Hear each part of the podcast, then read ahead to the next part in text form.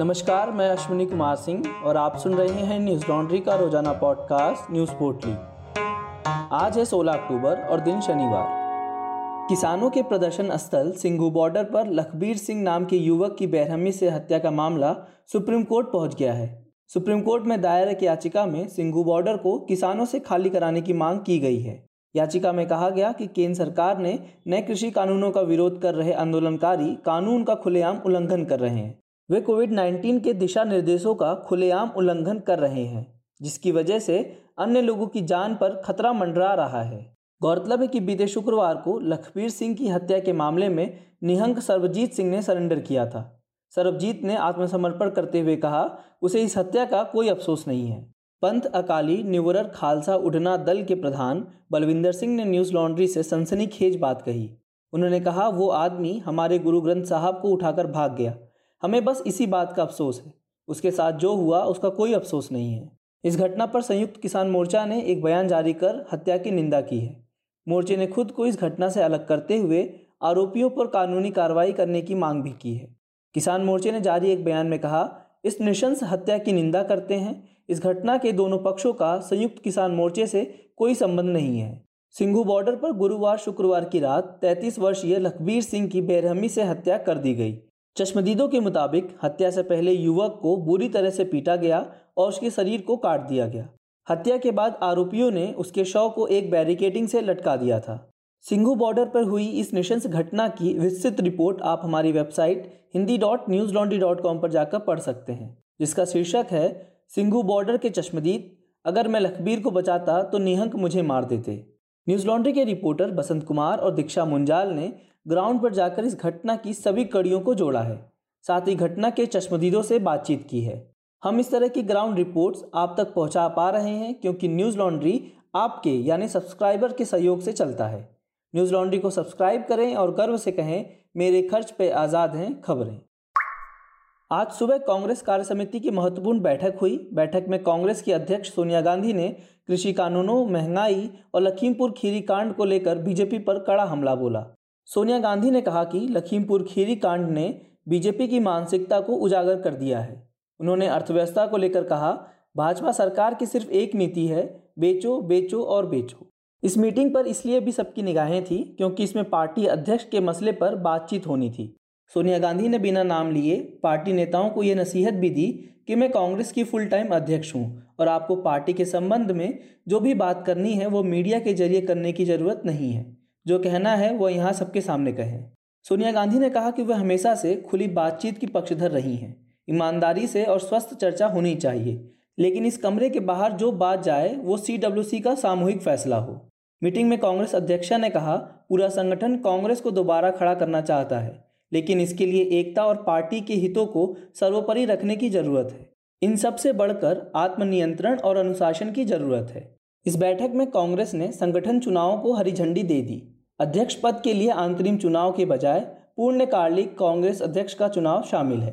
माना जा रहा है कि सोनिया गांधी का यह बयान जी ट्वेंटी थ्री समूह पर केंद्रित था। जी ट्वेंटी थ्री वह समूह है जो पार्टी के भीतर नेतृत्व और संगठन में व्यापक बदलाव के लिए चिट्ठी लिखकर सुर्खियों में आया था। इसके एक सदस्य गुलाम नबी आज़ाद ने बैठक में अपनी सफ़ाई दी है। उन्होंने कहा, सोनिया जी के नेतृत्व पर कोई सवाल नहीं उठाया जा रहा। बता दें कि कुछ दिन पहले ही कपिल सिब्बल ने कहा था, कांग्रेस के फैसले कौन लेता है, ये उन्हें समझ नहीं आ रहा है। स्वास्थ्य मंत्रालय के आंकड़ों के मुताबिक, पिछले 24 घंटों में देश भर में कोरोना के पंद्रह नए मामले सामने आए, जो कि गुरुवार के मुकाबले ग्यारह दशमलव दो फ़ीसदी कम है। वहीं इस दौरान एक सौ छियासठ लोगों की मौत हो गई। बीते 24 घंटों में सत्रह लोग कोरोना से ठीक भी हुए जिसे सक्रिय मामलों की संख्या घटकर दो लाख एक हज़ार छः सौ बत्तीस हो गई। पिछले 24 घंटों में सक्रिय मामलों में दो हज़ार छियालीस की कमी दर्ज की गई। अब तक देश में कोरोना महामारी से तीन करोड़ तैंतीस लाख निन्यानवे हज़ार नौ सौ इकसठ लोग ठीक हो चुके हैं। वहीं इससे चार लाख इक्यावन हज़ार नौ सौ अस्सी लोगों की मौत हो गई। रिकवरी दर की बात करें तो यह अंठानवे दशमलव शून्य आठ फ़ीसदी पर पहुँच गई है, जो मार्च 2020 के बाद सबसे ज़्यादा है। साप्ताहिक पॉजिटिविटी दर एक दशमलव चार चार फ़ीसदी दर्ज की गई है। यह बीते 113 दिनों से तीन फ़ीसदी के नीचे बना हुआ है, जबकि दैनिक पॉजिटिविटी दर एक दशमलव सात तीन फ़ीसदी है, जो बीते सैंतालीस दिनों में तीन फ़ीसदी के नीचे बनी हुई है। देश में कोरोना के कुल अंठावन दशमलव नौ आठ लाख सैंपल टेस्ट किए जा चुके हैं। इसमें पिछले 24 घंटों में नौ लाख तेईस हज़ार तीन कोरोना के टेस्ट सैंपल किए गए हैं। वहीं सक्रिय मामले कुल कोरोना के मामलों के मुकाबले महज शून्य दशमलव पाँच नौ फ़ीसदी रह गए हैं, जो मार्च 2020 के बाद से सबसे कम अनुपात है। केरल में पिछले 24 घंटों के दौरान कोरोना के आठ हज़ार आठ सौ सड़सठ नए मामले सामने आए, जबकि छियासठ लोगों की मौत हो गई। सक्रिय मामलों की बात करें तो ये चौरानवे रह गया है। राज्य सरकार के आंकड़ों के मुताबिक एक स्थानीय निकाय के 211 वार्ड ऐसे हैं जहाँ साप्ताहिक संक्रमण दर 10 प्रतिशत से अधिक है। वहीं वैक्सीनेशन की बात करें तो बीते 24 घंटों में लोगों को आठ लाख छत्तीस हज़ार एक सौ अठारह डोज वैक्सीन लगाई गई है, जिससे वैक्सीनेशन का कुल आंकड़ा संतानवे करोड़ तेईस लाख सतहत्तर हज़ार पैंतालीस पर पहुँच गया है। वित्त मंत्री निर्मला सीतारमण ने अंतर्राष्ट्रीय मुद्रा कोष से कहा कि भारत सरकार अर्थव्यवस्था को वित्तीय रूप से मजबूती के रास्ते पर लाने के लिए पूरी तरह से प्रतिबद्ध है।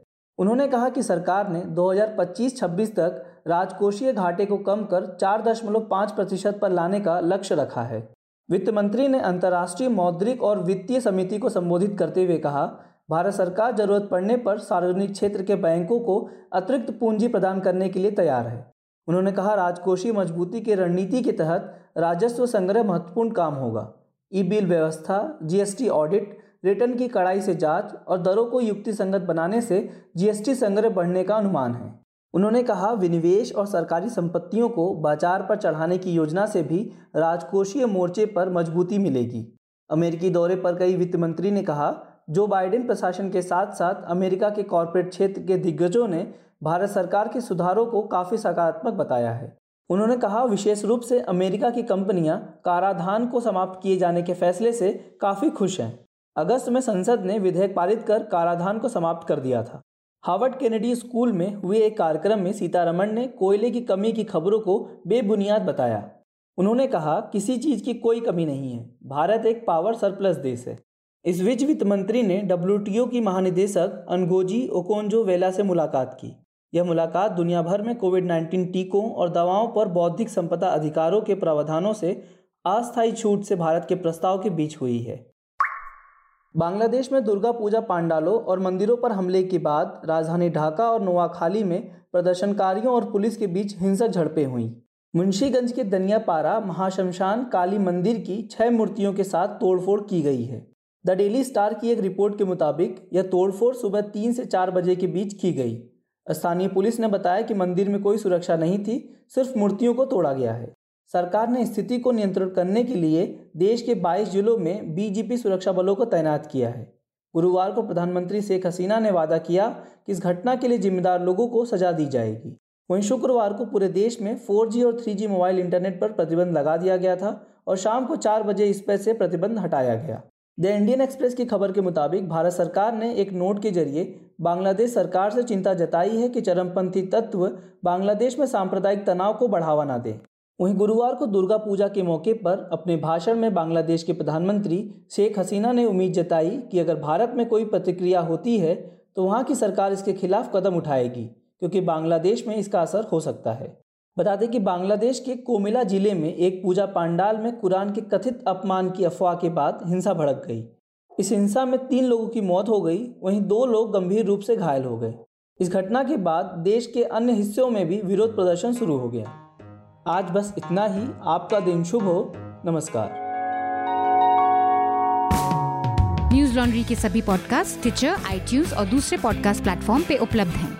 खबरों को विज्ञापन के दबाव से आज़ाद रखें। न्यूज़ लॉन्ड्री को सब्सक्राइब करें।